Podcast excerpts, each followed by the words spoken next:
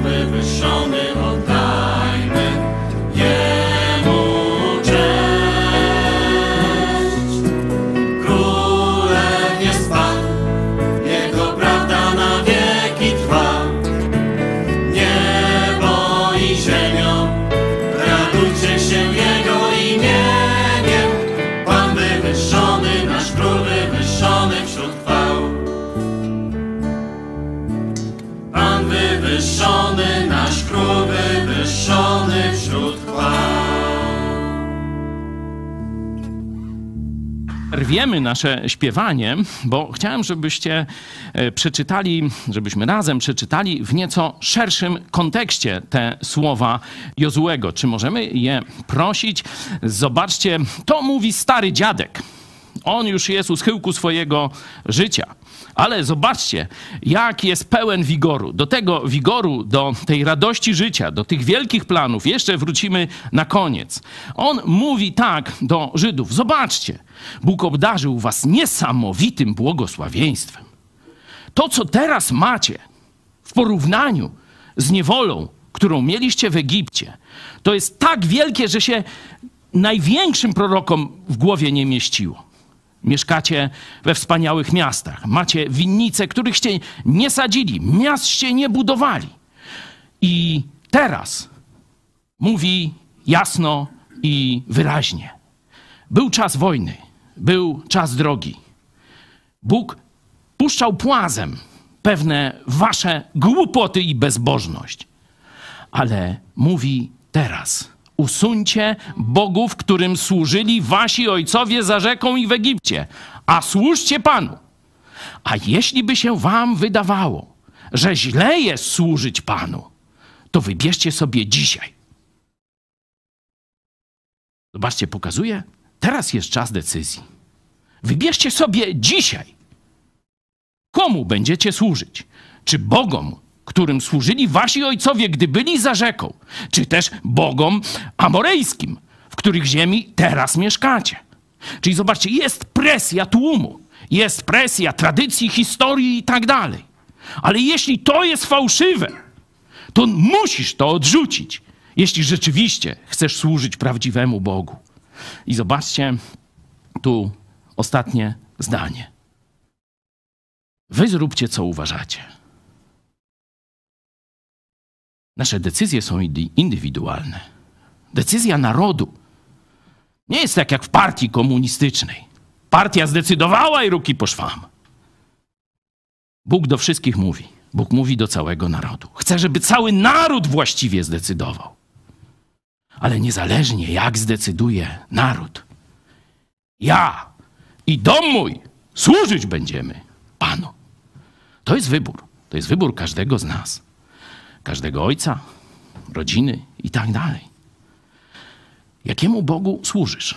Od tego będzie zależał los Twoich dzieci, los Twojego kraju. Zaśpiewajmy jeszcze, mając w pamięci, że chrześcijaństwo nie jest narzucone, chrześcijaństwo nie jest kulturą.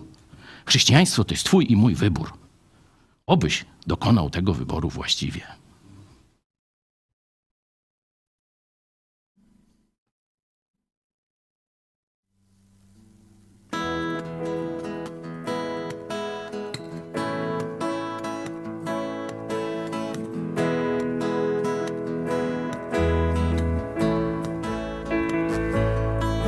Cię uwielbiać, póki będę żyć. Chcę się Tobą karmić, z Twego źródła pić. Jeszcze wczoraj pustwem dla mnie był Twój krzyż, dzisiaj przekonany.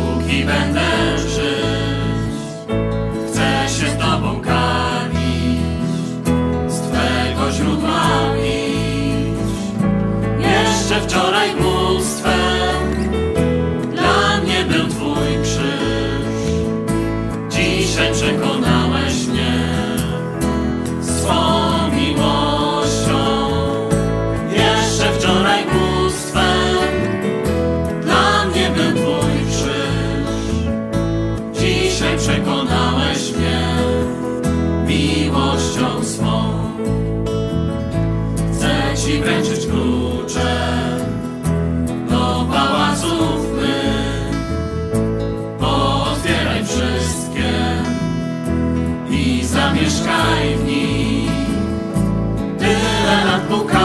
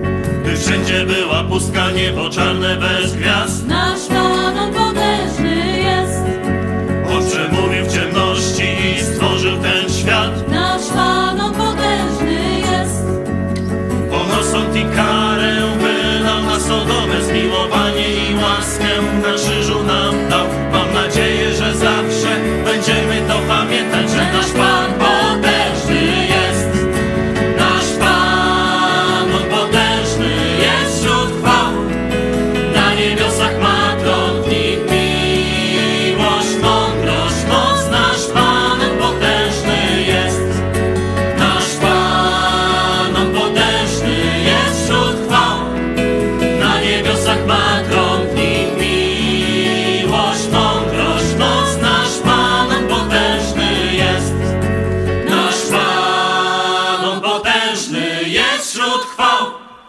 Na niebiosach ma tron, w nim miłość, mądrość, moc nasz Pan potężny jest.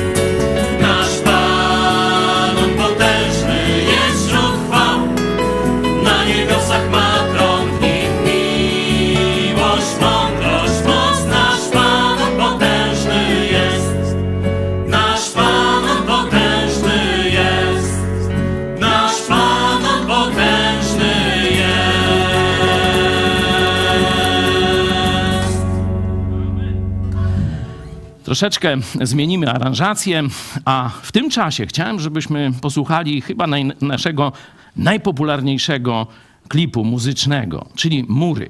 To jest z jednej strony najbardziej popularna piosenka polityczna naszego życia, praktycznie hymn Solidarności, ale coś tam z tą ostatnią zwrotką szwankuje. No, myśmy troszeczkę to wyjaśnili, także zapraszam Was na mury w naszym wykonaniu. Możecie sobie w tym czasie też może zrobić kawę, herbatę, ale najważniejsze, weźcie Biblię, bo chciałem, żebyście to, co będziemy tu czytali, sprawdzali, czy rzeczywiście tak się rzeczy mają. Widzimy się za kilka minut.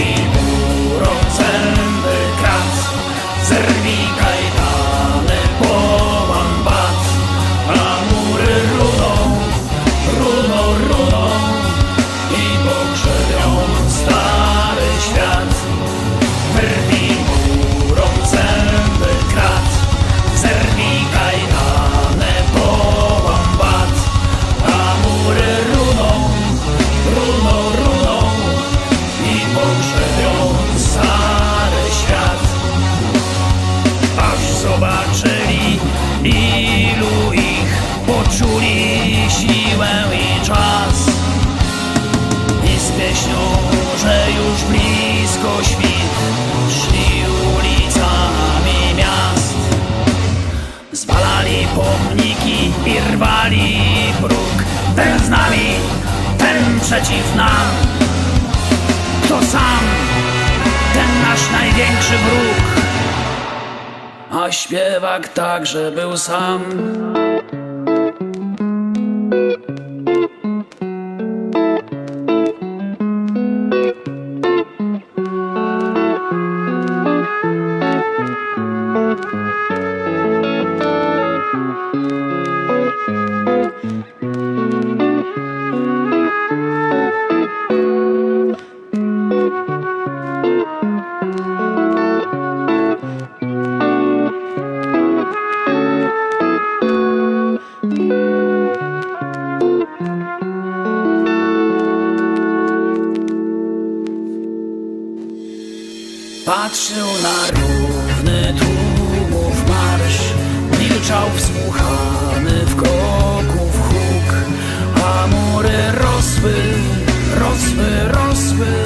Łańcuch kołysał się u nóg. Patrzy na równy tłumów marsz Milczy wsłuchany w kroków huk. A mury rosną, rosną, rosną Łańcuch kołysze się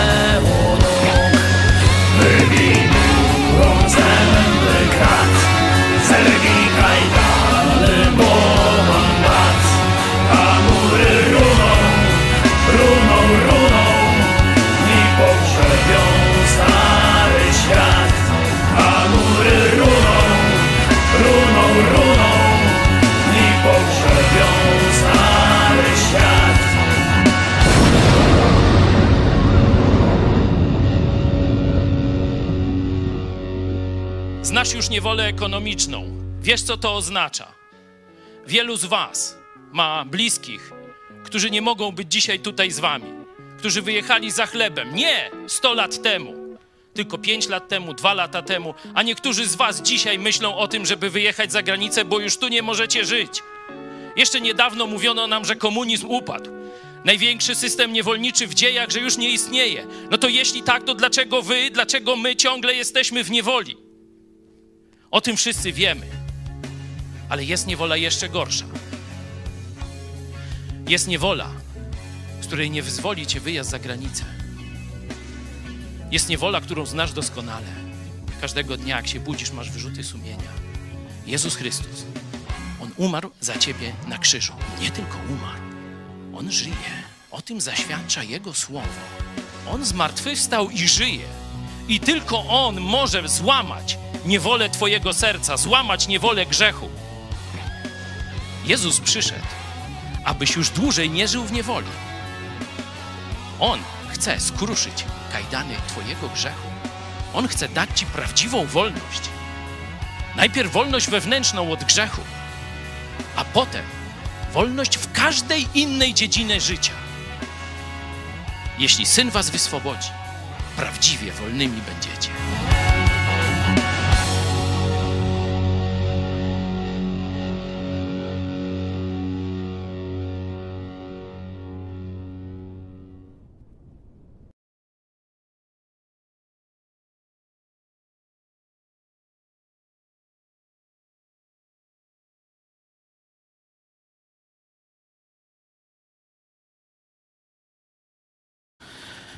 Wyjeżdżamy za granicę i dziwimy się, dlaczego w tych innych krajach no, udało się pewne rzeczy zrobić, dlaczego jest inaczej.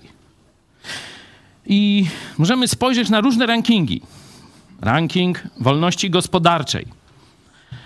I tam w pierwszych 10, 20 państwach znajdziesz w zdecydowanej większości kraje kiedyś biblijnych protestantów. Dzisiaj, wiecie, to się już miesza. Dziś mamy świat postprotestancki. Ale to bogactwo, które dzisiaj, ten porządek, którym dzisiaj oni żyją, nie został przecież wymyślony 15 lat temu, tylko 200, 300, 100 i tak dalej, i tak dalej. Czyli musimy, żeby pełniej zobaczyć, musielibyśmy się cofnąć i taki wykres w XIX wieku zobaczyć. A on by był wtedy jeszcze jaśniejszy, chociaż i do dziś zobaczcie, jak jest jasny. Wykres wolności gospodarczej, wykres wolności słowa. To zawsze będziecie mieć protestancką część świata. To zawsze będziecie mieć protestancką, czyli biblijnych chrześcijan, część świata. We wszystkich wskaźnikach. No i Polska jest na styku. Polska jest gdzieś tu, między powiedzmy Azją, a właśnie protestancką Europą. I ma w swoim, w swojej historii okresy, gdzie wyprzedzała tę zachodnią Europę. Mówiliśmy ostatnio o powstaniu w getcie, o historii relacji polsko-żydowskich, o tym, że w całej właśnie zachodniej, katolickiej Europie nie było wolności, było prześladowanie tych, którzy inaczej wierzyli niż Kościół i Inkwizycja kazali. I oni się chronili właśnie u, u Polaków, u Piastów, potem też u Jagielonów. Nie? Czyli można by z tej strony spojrzeć. I Potem przychodzi protestantyzm. Najpierw czeski, ten husycki, y, podglebie takie.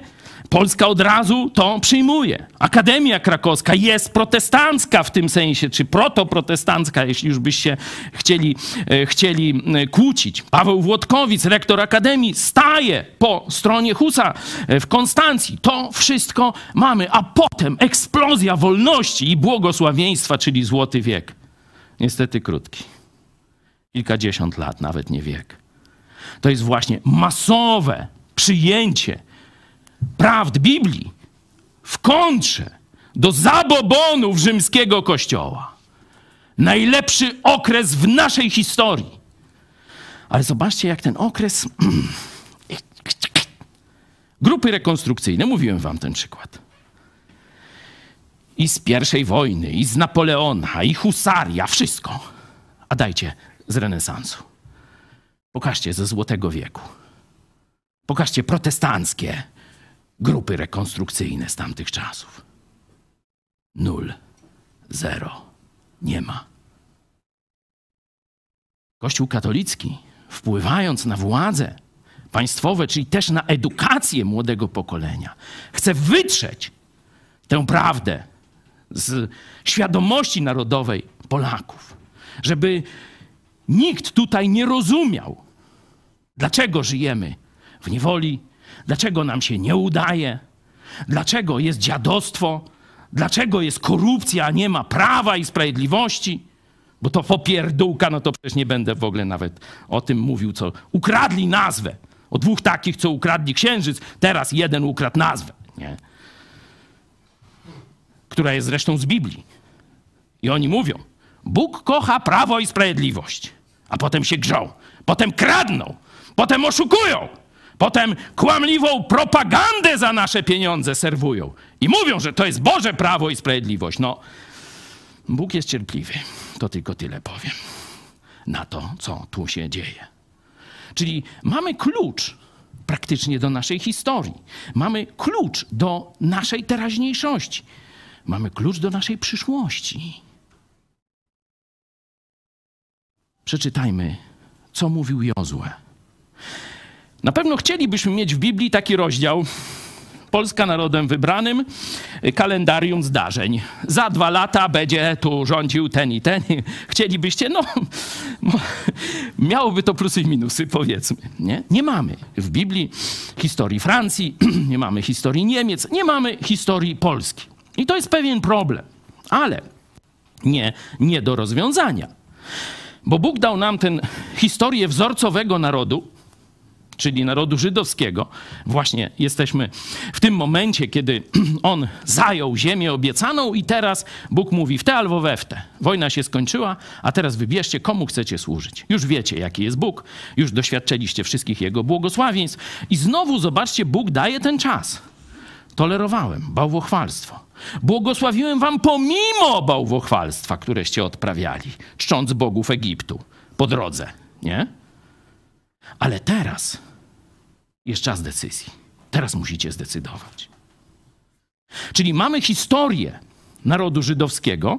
Ona jest nam dana po to, żeby wiedzieć, jak Bóg postępuje z narodami. że podobnie będzie postępował z nami, z Niemcami i tak dalej, i tak dalej. Ale to za mało, bo Żydzi żyli troszeczkę w innym czasie historii, nie w czasie łaski, kiedy Zbawiciel jest objawiony. Także tu jest pewne, e, pewne pole do trudności interpretacyjnych. Dlatego Bóg dodał jeszcze coś więcej. Szczególnie w Nowym Testamencie dał nakazy dotyczące wszystkich narodów, czyli także polskiego i ukraińskiego. Ukraińcy lepiej odrobili tę lekcję teraz niż my. Wtedy w XVI wieku my lepiejśmy odrobili, Ukraińcy trochę gorzej, ale teraz jest na odwrót. No to zobaczcie, się wyrównało. Teraz możemy już na równi jako bracia stanąć ramię w ramię przeciwko złu. Mamy przykład jednego narodu, narodu żydowskiego, wzorcowy przykład. Mamy nakazy Nowego Testamentu, które stosują się już do wszystkich narodów. I w tym momencie możemy już dość łatwo wykoncypować to, czego Bóg chce od naszego narodu i jaka będzie przyszłość, jeśli nasz naród wybierze to lub wybierze tamto. I tym dzisiaj pokrótce się zajmiemy. Do dyskusji też Was zapraszam. Przeczytajmy jeszcze raz z tego wzorcowego narodu historię jego, kiedy wszedł w swój największy prawie że okres prosperity. Zdobył ziemię obiecaną. Tam wcześniej, jakbyście zobaczyli, jest ciekawe. Słuchajcie, to wyście ich pokonali? Nie. Ja wysłałem te duże osy, szerszenie, i one ich u, i z tego. A jak nie uciekli, no to odpowiednia grupa szerszeni załatwiła sprawę. Nie wyście nawet wygrali bitwę. A macie dzisiaj takie błogosławieństwo, o którym świat marzy. Wy dostaliście to za darmo, można tak powiedzieć, w prezencie ode mnie. No i teraz wybierajcie. Proszę, przeczytajmy. Oddajcie tedy Panu zbożną cześć i służcie Mu szczerze i wiernie. Usuńcie bogów, którym służyli wasi ojcowie za rzeką i w Egipcie, a służcie Panu. A jeśli by się wam wydawało, że źle jest służyć Panu, to wybierzcie sobie dzisiaj, komu będziecie służyć. Czy bogom, którym służyli wasi ojcowie, gdy byli za rzeką, czy też bogom amorejskim, w których ziemi teraz mieszkacie. Lecz ja i dom mój służyć będziemy Panu. Amen. Siedem lat temu. Tu dowód na Facebooku możecie moim znaleźć. To napisałem. Zobaczcie, jak zmienił się nasz lud, naród, państwo. Jak zmieniła się historia w tym czasie. Ile rzeczy się nowych wydarzyło. Siedem lat. A zobaczcie, jak, że tak powiem, to buzuje. Jak gotowanie w prebiotycznej zupie. Wszystko się nagle zmienia. Wszystko się dzieje na naszych oczach.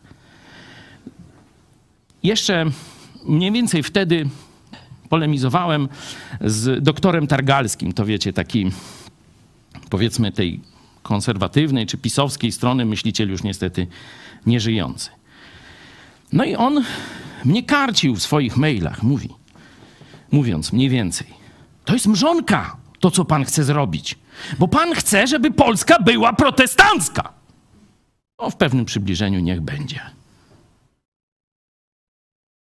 A Polska zawsze będzie katolicka, czy tego chcemy, czy nie chcemy. Że to jest ruski determinizm. W Azji tak myślą, że nie mamy wyboru. A w kulturze chrześcijańskiej wyróbcie co chcecie, lecz ja i dom mój służyć będziemy Panu. Cały naród ma wybór, ale ja już wybrałem. Czy naród wybierze dobrze, czy źle? Ja już wybrałem. No, tamśmy sobie polemizowali tego ośmego.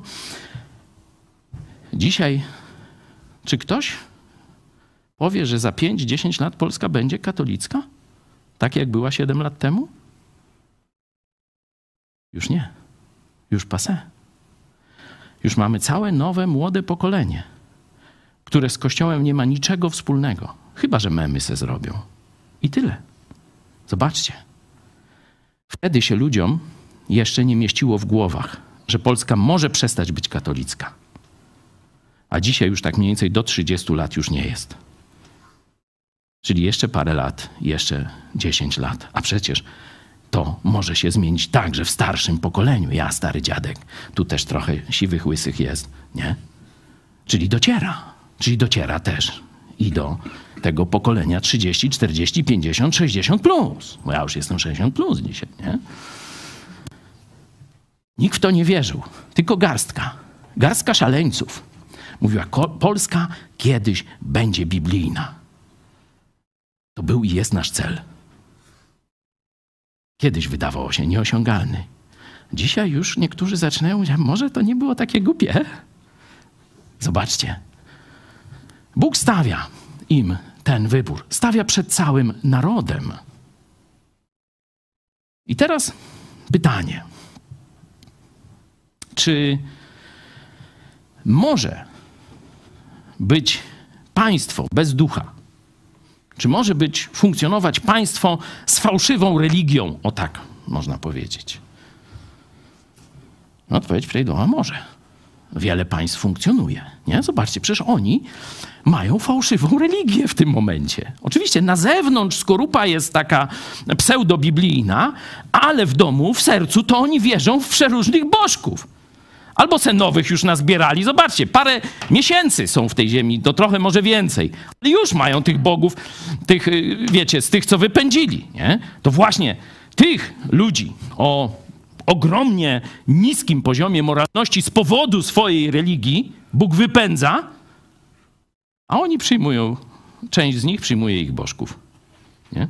Czyli część sobie z Egiptu, z tych, których walili, wiecie, że tak powiem, pejczem po plecach dolnej części, nie? E, To oni przyjęli ich bogów, teraz od tych, których Bóg wygonił, przyjmują sobie bogów. Mówi, nie, nie, tak nie będzie. Teraz jest czas decyzji. I cały naród musi zdecydować. Czyli zobaczcie, z tego jest wniosek, że Bóg może przez jakiś czas tolerować bałwochwalstwo, fałszywą religię, rozumiejąc pewne, jakby to powiedzieć, ograniczenia tego narodu. Ale w pewnym momencie przychodzi ten dzień, gdzie mówi wybieraj. Gdzie mówi wybieraj. Jeśli by porównać, zobaczcie, Stary Testament, to jest to najbardziej znane o Izraelu proroctwo z Ezechiela o Dolinie Wyschłych Kości. Przeczytajmy fragment tego proroctwa. Zobaczycie tam dwa etapy. Najpierw jest naród bez ducha, już żywy, ale bez ducha Bożego. A potem w ten naród jako strukturę państwową Bóg tchnie ducha. I wtedy dopiero żyją. Proszę. Dlatego ja oto sprowadzę na ciebie cudzoziemców, najsroższe narody. Te dobędą swoje miecze przeciwko wspaniałej twojej mądrości i zhańbią twoją świetność. Strącą cię do dołu i umrzesz śmiercią gwałtowną pośród mórz. Coś jest nie tak. Coś jest nie tak. Czekajcie chwilę. To nie jest to proroctwo. Coś nasz wóz techniczny wstawił nie to, co trzeba. Weź Czarek, otwórz z Biblii. e, 37 e, werset od 7 wersetu. 37 rozdział od 7 wersetu. Ja mam jak coś. Masz, tak? Prorokowałem więc, jak mi nakazano. A gdy prorokowałem, rozległ się głos, a oto powstał szum i zbliżyły się kości, jedna kość do drugiej. I spojrzałem, a oto pojawiły się na nich ścięgna i porosło ciało, i skóra powlokła je po wierzchu, ale ożywczego tchnienia w nich nie było. I rzekł do mnie, prorokuj do ożywczego tchnienia, synu człowieczy, i powiedz ożywczemu tchnieniu, tak mówi wszechmocny Pan. Przyjdź ożywcze tchnienie z czterech stron i tchnij na tych zabitych, a ożyją. I prorokowałem, jak mi nakazano. Wtedy wstąpiło w nich ożywcze tchnienie i ożyli, i stanęli na nogach, rzesza bardzo wielka. I rzekł do, do mnie, Synu człowieczy, te kości to cały dom izraelski. Oto mówią oni, uschły nasze kości, rozwiała się nasza nadzieja, zginęliśmy. to jeszcze w skrzypku na dachu ten okres jest opisany, gdzie Żyd mówi: Boże, może byś se inny naród wybrał? Bo już mam do, mamy dość, wszystko na nas się wali, wszystkie plagi, wszystkie nieszczęścia. Państwa nie mamy, znikąd pomocy i tak dalej, i tak dalej, nie? Tam swoje jedzie. Zobaczcie, że to jest właśnie napisane kilkaset lat jeszcze przed przyjściem Jezusa. Ostatni ci wielcy prorocy. I tu mamy to wspaniałe proroctwo o Dolinie Wyschłych Kości. I widać, że tu sam, na, sam Bóg interpretuje, że to jest o narodzie żydowskim, że będzie rozrzucony po całym świecie, jak suche kości, nie mające żadnej nadziei na powstanie państwa, na zebranie znowu razem. Żyd wieczny tułacz. Tak oni już o sobie mówili. No a Bóg myślał co innego. Bóg miał inny plan.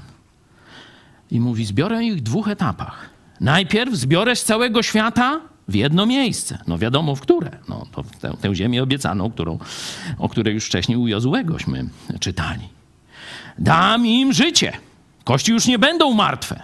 Będą w tym sensie fizycznym żyły. Będą miały mięśnie, skórę, wiecie, włosy, będą się ruszać, nie? Czyli większość biblistów odczytuje to jako świeckie państwo. Jeszcze y, bez tego, co ma przyjść. A o tym, co ma przyjść, zobaczcie, już widzimy w Nowym Testamencie. Już apostoł Paweł.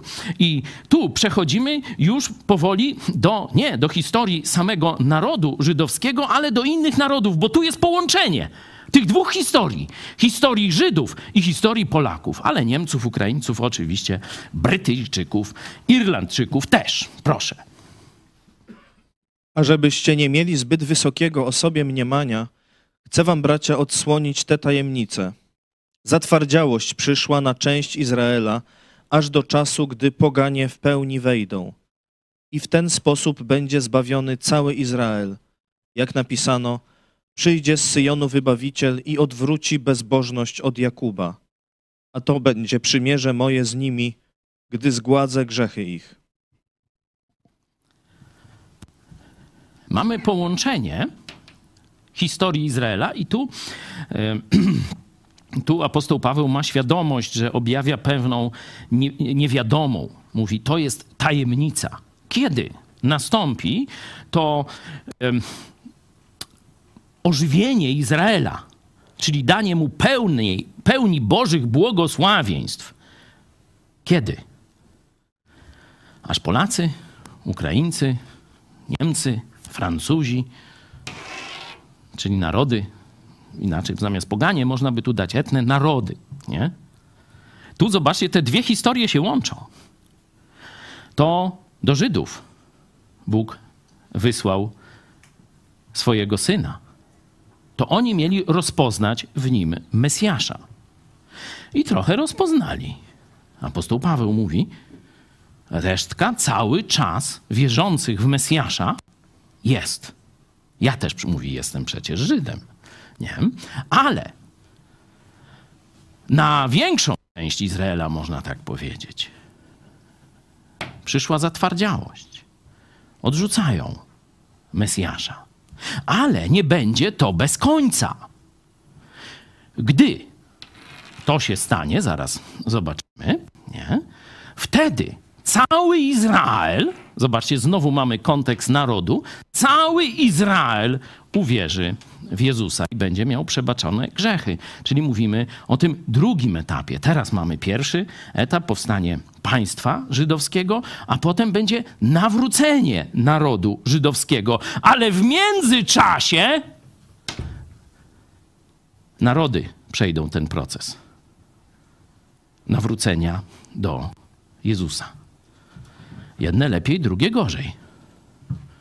To nie tak, wiecie, że się ogłosi Ewangelię i wszyscy hop już zmiana i tego. To będzie proces rozdzierający, bolesny. Jezus powiedział, ja nie przyszedłem przynieść pokoju. Kiedy teraz przyszedłem z, z moją Ewangelią. Przyniosłem przynieść rozdarcie. To nawet w jednej rodzinie staną przeciwko sobie.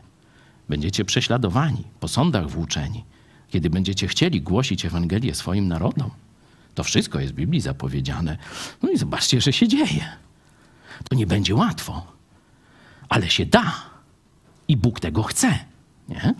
Aż poganie, czyli narody, w pełni wejdą.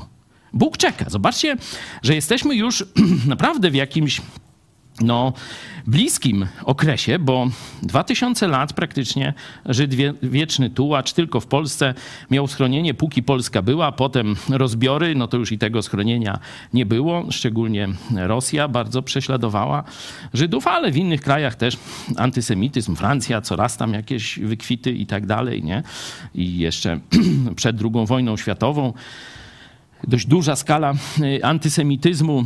Tam jest taka historia pewnego oficera armii y, francuskiej. No to tam jest dowód, że, że to rzeczywiście się działo przed II wojną e, światową. E, mamy dzisiaj już państwo Izrael. I mówiłem już wielokrotnie o tych y, Żydach mesjańskich, że coraz więcej ich jest. Nie? To jeszcze nie jest to, o czym tu, że w pełni cały Izrael i tak dalej, ale coś duchowego już się dzieje w tym narodzie. Stąd myślę, że i ten czas, gdy poganie, narody w pełni wejdą, jest rzeczywiście bliski. Bo zobaczcie, jak taki pierwszy skok w głoszeniu Ewangelii to było wymyślenie na wystawie biblijnej w bibliotece UMCS-u jest prasa drukarska. Nie? I to spowodowało, można powiedzieć, rewolucję kulturową. A dzisiaj jesteśmy w dobie internetu, mediów społecznościowych, każdy może sobie robić telewizję i tak dalej. No to zobaczcie, jak wymyślenie tego prostego urządzenia, jakim była prasa drukarska, spowodowało tak ogromny eksplozję głoszenia Ewangelii, no to jak jest dzisiaj, kiedy mamy technologię, już wiecie, na najwyższym topie. Oczywiście jeszcze ona pójdzie gdzieś dalej i tak dalej. Ale zobaczcie, że głoszenie Ewangelii weszło na jakiś kosmiczny poziom. Kosmiczny poziom. Oczywiście to nie znaczy, że ludzie będą masowo, że tak powiem, do Jezusa przychodzić. Nie? Myślę, że to będzie różnie w różnych narodach. To zresztą e, możemy zobaczyć e, w Piśmie Świętym. Zobaczmy mm, teraz fragment, kiedy poganom elicie pogańskiej Paweł tłumaczy. Część tego y, z, oczywiście znamy, bo dość często ten, pro, y, ten fragment czytamy z dziejów apostolskich, 17 rozdział, ale ale no, wejdziemy troszkę dalej w pewien ciekawy zaułek tego fragmentu. Bóg, który stworzył świat i wszystko, co na nim, ten, będąc Panem nieba i ziemi, nie mieszka w świątyniach ręką zbudowanych, ani też nie służy mu się rękami ludzkimi, jak gdyby czegoś potrzebował, gdyż sam daje wszystkim życie i tchnienie i wszystko. Z jednego pnia wywiódł też wszystkie narody ludzkie, aby mieszkały na całym obszarze ziemi, ustanowiwszy dla nich wyznaczone okresy czasu i granice ich zamieszkania, żeby szukały Boga, czego może nie wyczują i nie znajdą, bo przecież nie jest On daleko od każdego z nas albowiem w nim żyjemy i poruszamy się i jesteśmy. Jak to i niektórzy z waszych poetów powiedzieli, z jego bowiem rodu jesteśmy. Będąc więc z rodu Bożego, nie powinniśmy sądzić, że bóstwo jest podobne do złota albo srebra, albo do kamienia, wytworu sztuki i ludzkiego umysłu. Bóg wprawdzie puszczał płazem czasy niewiedzy. Teraz jednak wzywa wszędzie wszystkich ludzi – aby się upamiętali, gdyż wyznaczył dzień, w którym będzie sądził świat sprawiedliwie przez męża, którego ustanowił, potwierdzając to wszystkim przez wskrzeszenie go z martwych. Amen. Tutaj zmartwychwstanie jest tym kluczowym dowodem. Jeśli wątpisz w zmartwychwstanie, napisz teraz do nas na czacie czy na kontakt małpajspodprat.pl. Wyślemy ci książkę w PDF-ie bezpłatnie e, właśnie na temat zmartwychwstania, kiedy jeden ateista, sceptyk chciał obalić zmartwychwstanie i jak mu wyszło, jak zwykle. E, także to możesz sobie przeczytać, żeby no, ten podstawowy fakt chrześcijaństwa. Apostoł Paweł, tu w piątek był ten odcinek Studium Biblii, listu do, Rzym, listu do Koryntian, pierwszego, 15 rozdział, że jeśli nie było zmartwychwstania, to wszystko to, co mówimy, w co wierzymy, to jest okant stołu obić. Ale jeśli zmartwychwstanie było, to my jesteśmy największymi szczęściarzami na ziemi. I wracamy do tego wersetu 30, bo tu, tamto to wszystko znacie, to jest dość proste, nie będę się powtarzał, ale zobaczcie, to takim elicie mówi. Czyli elita może być świetna w powiedzmy astronomii, w fizyce, w medycynie, w może mm, no, znajomości języków, kultur, nie wiadomo co, może mieć wiedzę ogromną, ale w sprawie Boga będzie głupia.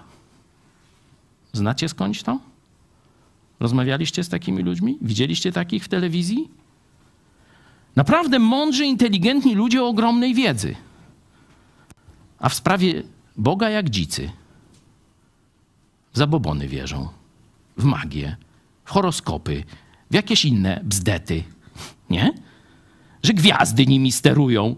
Albo ksiądz proboszcz powie i hokus pokus. Nie, no przeróżne takie brewerie intelektualne. I zobaczcie, apostoł Paweł, tym najmądrzejszych z mądrych, elicie ateńskiej, tłumaczy jak chłop krowie na miedzy. Prosto, prosto, nie? Ale, i to znamy, nie będę o tym mówił, śpiewaliśmy, że yy, to nie wyście przyszli do świątyni, nie? Tylko świątynie przyszły do pomieszczenia jakiegoś, spotkały się razem. Każdy z nas jest świątynią. Boga Ducha Świętego. I to list do Koryntian jasno e, mówi nie tylko zresztą on, czyli nie budynek jest miejscem, gdzie mieszka Bóg w sposób szczególny, ale człowiek, który go tam zaprosi. Apostoł Paweł mówi: Zobaczcie, blisko, blisko jest. A Jan w Apokalipsie mówi, Jezus mówi, sto, oto stoję u drzwi i kołaczę. Zobaczcie, to samo. Tu poganie, bo to ten poganin, jeden z ich poetów, filozofów, to doszedł do tego, e, nie wiemy jak, ale doszedł i im pisał o tym, że Bóg jest blisko, w nim poruszamy się. To nie jest gdzieś tam na górze Olimp, która gdzieś tam w kłębach chmur e, skryta i nie wiadomo, co oni tam piją e, i co, to, co się tam dzieje, nie? Bóg jest blisko ciebie. To mówi ich poeta. I tu Paweł cytuje ich pogańską poezję, że to jest prawda w tym momencie. Ale chciałem zwrócić na ten werset. Zobaczcie, jeszcze raz przeczytajmy. Bóg wprawdzie puszczał płazem czasy niewiedzy. Dlaczego, pomimo tego, że Polska nie jest posłuszna Chrystusowi, to przeróżne dobre rzeczy się w Polsce dzieją. Czy każdy naród może zadać sobie to samo pytanie, Ukraińcy i tak dalej, nie? Bo Bóg jest łaskawy. Puszcza płazem, przymyka oko na czasy niewiedzy. Ale to nie będzie wiecznie. W pewnym momencie mówi: Sprawdzam. Słuchajcie, jako naród chcecie tego czy tego. Ja jestem głęboko przekonany, że w takim momencie historii jesteśmy dzisiaj. Autorytet Kościoła katolickiego rozbił się kompletnie o dla wszystkich oczywisty grzech, zbrodnię, pedofilii. Tu już nie ma co zbierać i jeszcze długo nie będzie. To się będzie coraz nowe skandale. Teraz jakiś ksiądz kryty przez biskupa w diecezji tarnowskiej, najbardziej katolickiej. Już prokuratura zna 90 ludzi których gwałcił jako ministrantów dzieci i tak dalej. Trzeba więcej? Bóg wprawdzie puszczał płazem czasy niewiedzy. Polacy nie wiedzieli, że kasta kapłańska ich oszukuje. Ale dzisiaj już wiedzą. No i dzisiaj jest pytanie, co zrobią? Co wybiorą, co wybierzemy jako naród. Myśmy już wybrali. Ale co teraz wybierze Polska? Bóg wprawdzie puszczał płazem czasy niewiedzy, teraz jednak wzywa wszędzie wszystkich ludzi. Czyli zobaczcie, dziś wzywa. Wszędzie wszystkich ludzi wzywa, aby się nawrócili do zmartwychwstałego, żywego, prawdziwego Boga Jezusa Chrystusa. Nie? Proste jak dwa razy dwa. A teraz zrobimy test socjologiczny. Mówiliśmy, że mogą być narody bez ducha, bez życia duchowego. Będą funkcjonowały dość sprawnie, Tak jak ciało bez ducha może sprawnie funkcjonować. Ale zobaczcie, czym się będzie różnił naród bez ducha i naród z duchem. Świętym oczywiście, nie? To jest jasno opisane w liście do Galacjan. Jawne zaś są uczynki ciała, mianowicie wszeteczeństwo, nieczystość, rozpusta, bałwochwalstwo, czary, wrogość, spór, zazdrość, gniew, knowania, waśnie, odszczepieństwo, zabójstwa, pijaństwo, obżarstwo i tym podobne. O tych zapowiadam wam, jak już przedtem zapowiedziałem, że ci, którzy te rzeczy czynią, Królestwa Bożego nie odziedziczą. Amen. Żyją? No jak grzeszą, to żyją, nie? Zobaczcie sobie, jest fajny taki przypisik w liście do Rzymian, w Biblii Tysiąclecia, szósty rozdział. Tam jak apostoł właśnie mówi o nowym życiu w Chrystusie, że to daje moc nad grzechem. I tam przypis jest taki, e, śmierć fizyczna kończy możliwość grzeszenia. Oczywiście z czapy kompletnie, no możecie sobie to sprawdzić. Bi- Biblia Tysiąclecia chyba jeszcze nie usunęli tego, chociaż już od wielu lat pokazuje sens tego e, przypisu. Żyją. Ale to jest życie z ciała. To jest życie cielesne. To jest życie tylko ciała. To nie jest życie z Bogiem. Żeby nie było wątpliwości, no to jasno jest to pokazane, że nie znajdą się ci ludzie w Królestwie Bożym. No i zróbcie teraz taki, taki test, podzielmy się na pary i mm, w jakim stopniu życie naszego narodu odzwierciedla te cechy. Ja Was też proszę o głosy na czacie. Można też zgłaszać się przez media społecznościowe. No a potem przejdziemy do cech narodu duchowego. Proszę, minutka. W jakie, które z tych cech widzicie w nadreprezentacji, jeśli chodzi o naród polski?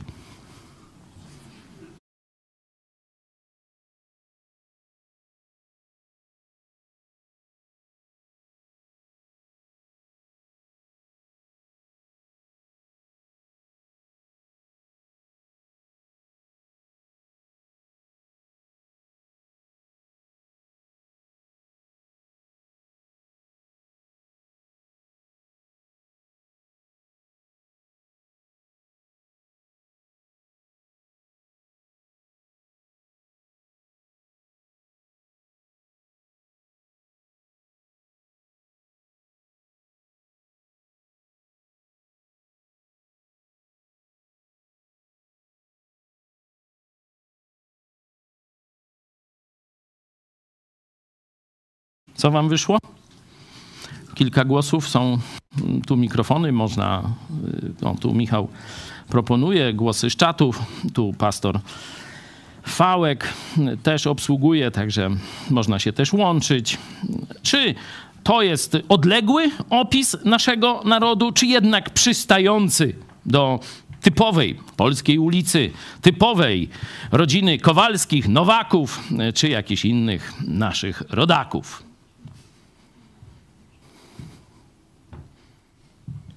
Na pewno du- dużo cech jest w polskim narodzie tych wymienionych. Chyba najbardziej y, powszechną, y, wręcz przysłowiową może jest y, zazdrość, y, spór, wrogość, te po- pokrewne. Mhm. To zawsze się mówi, że s- sąsiad ma lepiej, to już jest źle. knowania, właśnie, podziały, knowania, właśnie, podziały. To pamiętacie w ogniem mieczem o gruszy historia, nie? Wojna dwóch wspaniałych kiedyś rycerskich rodów. O co? O czapkę gruszek! Dziesiątki lat się prawują. Nie? To zobaczcie, a to było ładny kawał szmatu, ka, kawał czasu wcześniej. Teraz jest chyba trochę lepiej, nie? Przecież to władza państwowa. Szkoli nas w donosicielstwie. Donieś na sąsiada. Łopali drewnem. 35% wilgotności, a nie 30. Aż to zabójca planety! I takie kucy pały. Przecież są nawet strony dla donosicieli. Jak za okupacji normalnie. Kiedyś byłem na takiej konferencji, gdzie e, IPN organizował to, w jaki sposób były prześladowane za komuny i też za czasów okupacji kościoły mniejszościowe. I tam było jasne. Nie trzeba było żadnych agentów. Gestapo miało sterty donosów, jeśli ktoś był protestantem albo świadkiem Jehowy. Od porządnych katolików. Uprzejmie donoszę. Nie? O, takich przykładów można by mnożyć, mnożyć i mnożyć. No to pytanie. Chcesz żyć w takim narodzie? No, ale pytanie jeszcze bardziej osobiście. A jaki ty jesteś? No bo każdy by chciał, żeby inni dobrze postępowali, no ale to jest pewna suma. Dlatego zobaczcie narody protestanckie. Pojedziecie do Australii, do Ameryki. Kiedyś nasz widz mi opowiadał, jechał jakimś złomem, bo bidny był, kupił sobie jakąś taką czkawkę, y, skuterek, co wiecie, nie mógł pod górkę wyjechać i tam coraz się psuł, nie? No i tam jedzie do pracy, tu nie, padło, nie? No i tam coś grzebie, tam dmucha w te świece, nie? E, zaraz staje samochód. Pierwszy, który przyjechał. Jak mogę ci pomóc? A ostatnio ktoś mi przysłał historię, leży nieprzytomny na ulicy. Trzynastolatki się nim zajęły. Wcześniej tłum ludzi szedł do kościoła. I mówi, że nie będę się tym zajmował, bo idziemy na mszę. To jest Polska. W jakim kraju chcesz żyć? I dlaczego byłeś zdziwiony, kiedy pojechałeś do krajów anglosaskich, do Ameryki, że ludzie są tacy mili, że ludzie mówią sobie dzień dobry? Oni nie mają ducha wszyscy. Ale to duchowi ludzie, którzy mieli te cechy, zarazili nimi naród. I nawet najwięksi ateiści stwierdzi, ty, to się opłaca. Ja będę starał się być dobry, bo wtedy jestem otoczony. Jeśli każdy z nas będzie starał się być dobry, to jesteśmy otoczeni dobrem. No to zobaczmy cechy dobrego narodu. Owocem zaś ducha są miłość, radość, pokój, cierpliwość, uprzejmość, dobroć, wierność, łagodność, wstrzemięźliwość. Przeciwko takim nie ma zakonu. Amen. Nie ma zakonu, czyli jeśli masz Ducha Świętego, to będziesz miał też te cechy.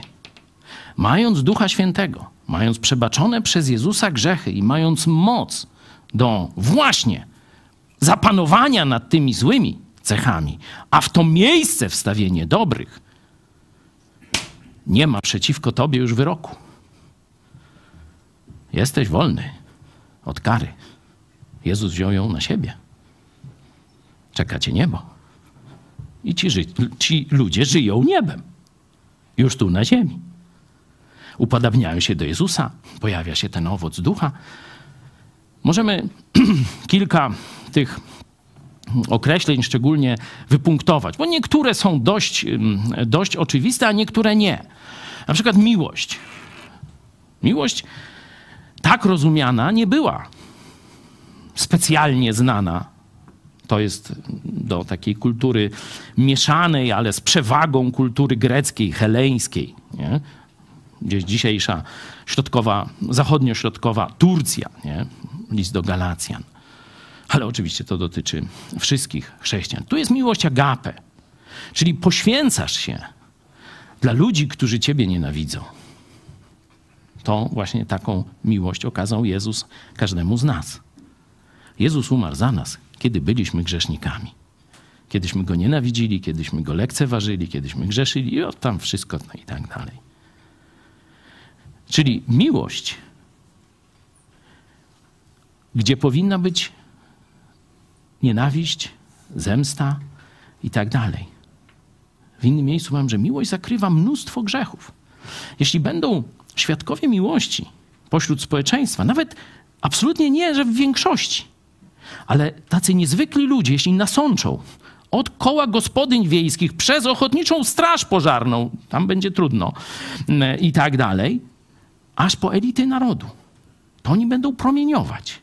I oni tak jak zmienili Australijczyków, Brytyjczyków, gdzieś Amerykanów i tak dalej, tak zmienią Polaków.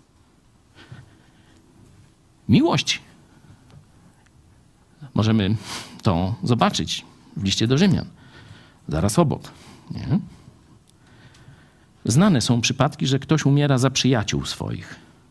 Nie? Poświęca się dla swoich bliskich, rodziny, ratuje dzieci, e, swoją kompanię, swój oddział. To się zdarza, nawet wśród niewierzących ludzi. Ale to, żeby ktoś swoje życie oddał za nieprzyjaciół, żeby się poświęcał dla tych, którzy na niego plują i go nienawidzą, to jest rola chrześcijan, zobaczcie, w naszym narodzie dzisiaj. Będą na nas pluć, będą donosić, będą nienawidzieć. A my mamy dalej okazywać miłość i wskazywać na Chrystusa jako źródło tej miłości. To było nieznane w kulturze antycznej. Radość, pokój. Oczywiście radość to jest też, e, też ciekawa, bo spora część Greków była zdominowana przez stoików. Nie wiem jak, w jakich procentach, wiecie, filozofowie? Kto tam bardziej wygrywał? Epikurejczycy czy stoicy? Pół na pół? Chyba stoicy, też mi się tak wydaje. Czyli właśnie tacy, którzy mówili coś jak pewna wersja buddyzmu, można by gdzieś porównać. Nie pragnij, nie będziesz cierpiał, nie? Wszystko miej w, i tak dalej. No to tam nie będziesz y, miał zawodów i jakoś tam przeżyjesz, nie? Przeciągniesz to życie. A tu jest radość. Tu jest hura, optymizm, można tak powiedzieć. Nie? To jest takie słowo, jakoś hara, czy jakoś tak, już nie pamiętam. Czyli hura, może to stąd jest, nie? Sprawdźcie e, sobie e, w greckim, nie? Skąd możesz mieć, pomimo złych okoliczności, ciągle radość? Musisz wznieść wzrok poza te okoliczności na ojczyznę w niebie, na ojca w niebie. Tylko wtedy będziesz miał radość. Jeśli nie żyjesz z oczami utkwionymi w Jezusie, nie będziesz miał radości, bo większość okoliczności w życiu to są nieprzyjemne okoliczności. To są choroby, to są cierpienia, to są zawody ze strony bliskich, to są kłótnie, donosy i tak dalej, i tak dalej. Jeśli się na tym skoncentrujesz, będziesz smutny. A jeśli się na Jezusie skoncentrujesz i na tym, co cię czeka już niedługo w niebie, będziesz miał radość, której będą wow. Na jego miejscu to ja bym się pociął. Jest takie miejsce, teraz tam dochodzimy, 16, 7, 16, wcześniej 16 rozdział dziejów apostolskich, kiedy Paweł dociera do Europy, do Macedończyków z przesłaniem Ewangelii, ląduje w Pierdlu. I to na samym dnie w Dybach. I co robi? Ola Boga! O, żeż taka trwoga! Sprawdźcie sobie, co robi Paweł i koledzy w tym czasie. No i ten stróż więzienny mówi, nie przerąbane, tego to ja nie widziałem. Albo jacyś wariaci popaprańcy normalnie z zoo ich wypuścili, albo oni mają coś, czego ja nie mam. I kiedy wszystko się trzęsie, ziemia się trzęsie, że tak powiem, rozwala się więzienie, on wpada i mówi, panowie, co mam czynić, abym ja też był zbawiony? Uwierz w Pana Jezusa, nie? Odpowiadają. No to to jest właśnie ta radość pomimo. Pokój, cierpliwość, uprzejmość. To są też bardzo ciekawe pojęcia tu żona mnie edukowała dzisiaj rano w tych tematach, że e, to zjawisko, to ono jest jako wielkoduszność, tam hupo coś tam, nie? Czy me, nie, czekaj. Jak? Makro? Makrotumia. Nieznane u Greków przeważnie. Pamiętacie wyprawę pod Troje? Co było chlubą Greków? Co było cnotą największą? Każdą zmazę, każdą hańbę zmyć krwią. Cała ta wyprawa, nie? O jakąś kupią babę, nie? Tyle ludzi naginęło i to już nie, nie będę tego, nie? A potem ta scena, dość bardzo dramatyczna, pojedynek Achillesa z Hektorem. O co? On mu tłumaczy. Przecież nie chciałem zabić twojego brata. Wiem, że ze mną nie miał szans, ale on wziął twoją zbroję. Myślałem, że z tobą walczę. Nie, musisz zginąć. Nie? nie ma litości, nie ma przebaczenia. To jest właśnie cecha greckiej kultury. A Paweł mówi w to miejsce, choć mógłbyś się zemścić, choć mógłbyś go utopić w łyżce wody albo tam różne tamtego i to przebaczasz. To okazujesz wielkoduszność. W jakim narodzie chcielibyście żyć? Spojrzysz krzywo na osiłka, ci w łeb przywali, aż fikniesz? Teraz jakiś aktor taki serialowy coś tam zadarł z kierowcą. Mówi, coś mówił w obcym języku. Ja mówię, o mało syna mi nie zabiłeś, bo jechał jak wariat po osiedlu. A on przez telefon kolegów zawołał i manto w Warszawie spuścili. W jakim narodzie chcesz żyć? W jakiej kulturze chcesz żyć? W jakim chcesz wysłać swoje dziecko do szkoły? Oczywista oczywistość. Ale to nie będzie. Z natury, z ciała. Mamy tamten opis. Skłonność do zła i to najgorszego. Nie przełamiemy tego jako naród bez ducha, tak jak Bóg tłumaczył Izraelitom. Ściągnę was, zbiorę. Będziecie państwem bez ducha. A potem, jak już wszystkie narody zwrócą się do mnie, poganie, narody pogańskie w pełni wejdą, wtedy i wy uwierzycie. Wtedy wy otrzymacie ducha. Nie? Na tym powoli chciałbym kończyć. Jeśli macie jakieś myśli, głosy, to bardzo, bardzo was proszę. Tu wstrzemięźliwość to też jest trzeźwe myślenie. Też chyba trochę brakuje naszemu narodowi. Można go manipulować, robić w bambuko. Jak nie pomoże telewizja, to pomoże ksiądz biskup. I ten naród dalej jest strzyżony jak w ostatniej soboty wszystkie trawniki w Polsce. Czy ktoś chciałby coś dodać? No też y, witam. No, no to na pewno pijaństwo też y, nie było, że tak powiem, u nas rzadkim zjawiskiem i chyba nie jest po dzień, po dzień dzisiejszy. Także też ta cecha dosyć taka była przynajmniej w latach poprzedniego ustroju y, bardzo popularna. Dzięki. Dzięki. Ja mogę dodać a propos czatu. Tutaj mamy kilka osób się odezwało, napisało na temat tych cech Polaków. No i taka smutna konstatacja jest taka, że nasi widzowie nie widzą jednej tylko cechy, tylko e, raczej głosy są takie, że wszystkie te cechy charakteryzują nasz naród. No, Te złe cechy. Na pewno to nie jest tak, wiecie, to jest statystyka pewna, którą tu uprawiamy. Nie? Są dobrzy ludzie, są nawet dobrzy katolicy, dobrzy ateiści i tak dalej. I można niekiedy się spodziewać dobra niekoniecznie po ludziach narodzonych na nowo. Ale jeśli by wziąć przeciętność, z którą się w życiu spotykamy, to niestety ten obraz jest smutny i coraz smutniejszy będzie. Bo Polacy odeszli już od Kościoła katolickiego. Oni wiedzą, że tam nie ma prawdy, tam już są tylko święcone jajeczka. Nie? Nikt poważny nie, nie myśli o jakimś odrodzeniu duchowym przez biskupów katolickich. Nie? To przecież księża katolicy, jest taki ksiądz biskup, znaczy on jest z nazwiska biskup, jeszcze nie jest biskupem, chyba nie będzie. E, Był też mm, ten e, ksiądz z Wrocławia, już dzisiaj nie, e, ksiądz Mogielski, nie, też mm, próbował, walczył, walczył, modlił się o biskupów nawet na swoim ostatnim kazaniu, żeby przestali sami się paść, a zaczęli paść owce, czyli zobaczcie, księża katolicy mają jasność co do najwyższej hierarchii w Polsce. Nie będzie stąd żadnej odnowy. Tu będzie tylko go- zgorszenie, zaprzeczanie i połajanki. No to dobra, Polacy odejdą od kościoła katolickiego i co? Dobrze się przez to staną? Może zaczną bardziej samodzielnie myśleć. Ale złe skłonności im nie odejdą. Może będą mniej faryzejscy, ale nie mniej grzeszni. Rozumiecie? Będą mniej obłudni. Już nie będą udawać codziennie w niedzielę, znaczy to tydzień w niedzielę, jacy są tam świętojańscy, ale dalej będą źli.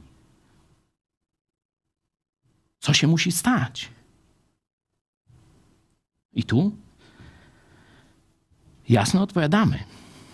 Naród nie zmieni się tylko przez samo głoszenie Ewangelii, nie tylko przez ewangelizację, bo tych ewangelizacji trochę było. Bo żeby człowiek się zmienił, to Bóg zaplanował proces.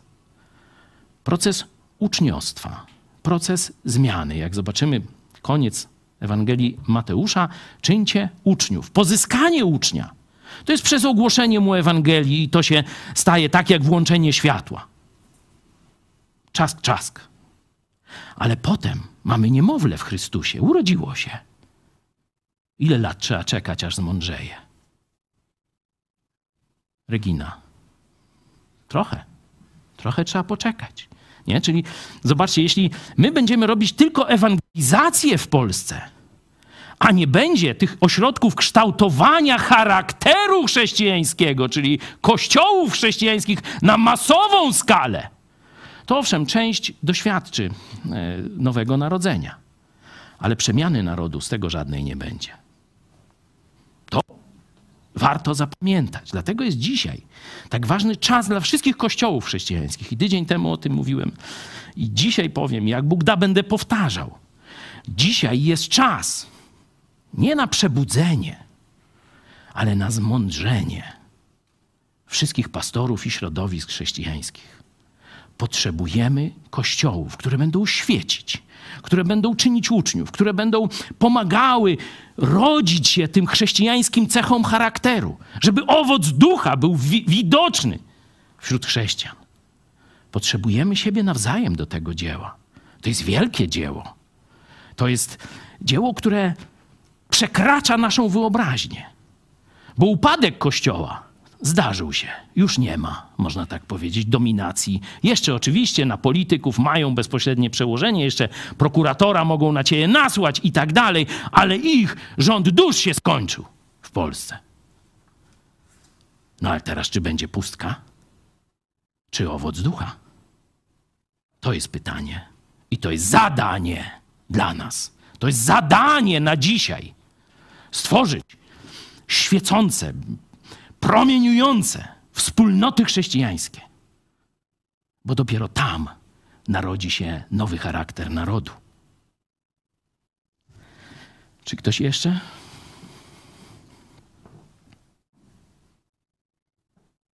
No dzisiaj jak zobaczyłem tytuł dzisiejszego nauczania rano, razu mi się skojarzyło to, że Izraelici wychodząc z Egiptu mogli do ziemi obiecanej wyjść ten kilka tygodni załóżmy. Zajęło im to 40 lat. To swoją głupotę, nieposłuszeństwo.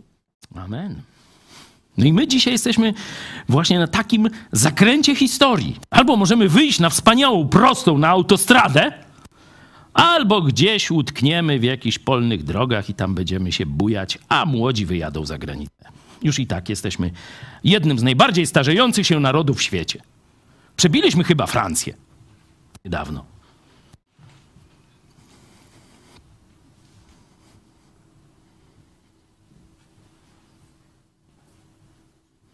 Czy jeszcze? Mamy jakieś głosy z czatu? Ktoś z Was chciałby coś od siebie powiedzieć?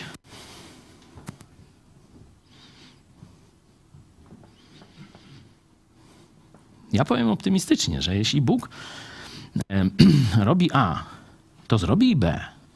Wiecie, jeśli Bóg rozwalił tę mafię religijną, to Bóg też chce w to miejsce dać prawdziwe kościoły. Rozumiecie? To nie jest na moich barkach. To nie jest na naszych barkach.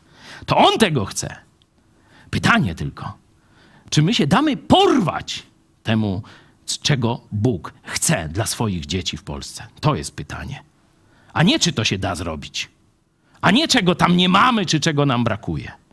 Czy my się damy porwać temu, co Bóg robi w naszym narodzie? To jest pytanie. Czy też będziemy żyć tak jak dotychczas? jeśli będziemy żyć tak, jakby się nic nie stało, jeśli nie rzucimy wszystkich rąk na pokład, zobaczcie, Jezus mówił: podnieście oczy i spójrzcie na pola. Już są gotowe do żniwa. I proście Pana żniwa o więcej robotników, bo mało, bo mało. Czyli Bóg przygotował nasz naród. Bóg rozwalił bastion, który wydawał się praktycznie nie do ruszenia. Ale teraz, czy będą ci, którzy podniosą swój wzrok, skierują go na Jezusa i zobaczą gotowość swojego narodu do nawrócenia i zrobią wszystko, aby to się stało. Pomódlmy się na koniec. Pozwólcie, że ja zamknę nasze spotkanie modlitwą.